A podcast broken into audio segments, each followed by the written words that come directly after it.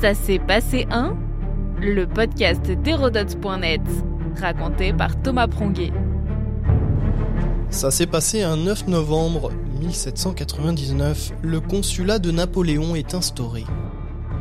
Le 18 Brumaire en 8, selon le calendrier républicain, le général Bonaparte met fin au directoire par un coup d'état parlementaire.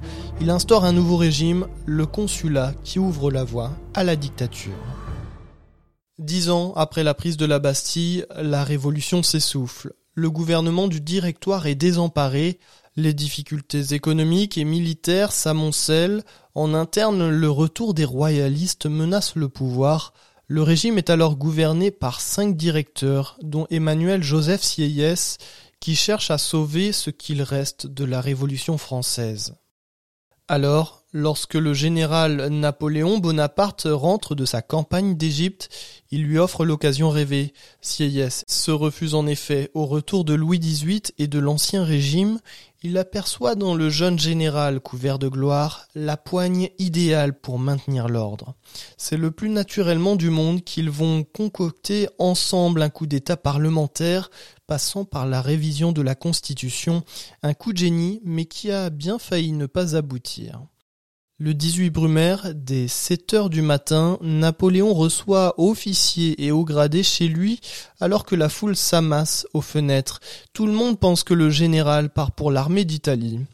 Dans la foulée, sous le prétexte d'un complot des terroristes, à cette époque les royalistes, les deux assemblées des 500 et des anciens vont se réfugier au château de Saint-Cloud hors de Paris, afin de confier la capitale à Bonaparte pour la défendre. Les officiers acclament leur chef, le coup d'État est en marche.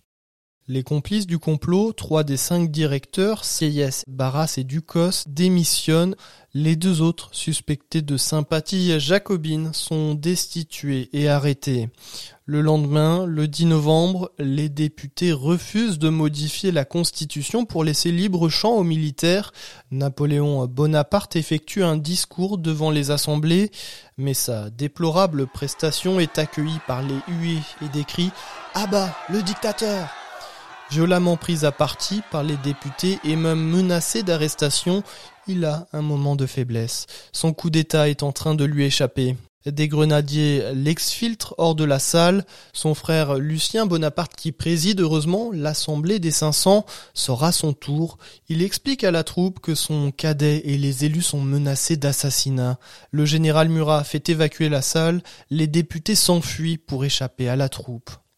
C'est ainsi que la nuit venue, vers deux heures du matin, le Conseil des Anciens et quelques élus des 500 qui ont été rassemblés manu militari votent enfin une révision de la Constitution.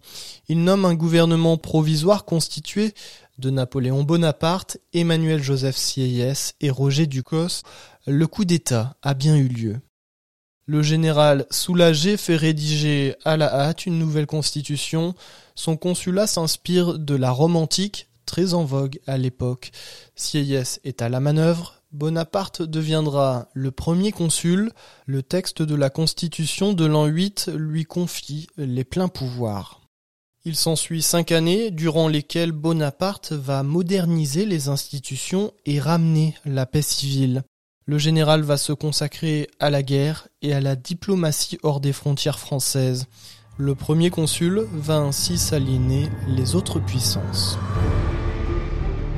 Notre podcast historique vous plaît? N'hésitez pas à lui laisser une note et un commentaire ou à en parler autour de vous. Et puis pour en apprendre plus sur l'histoire, rendez-vous sur hérodote.net.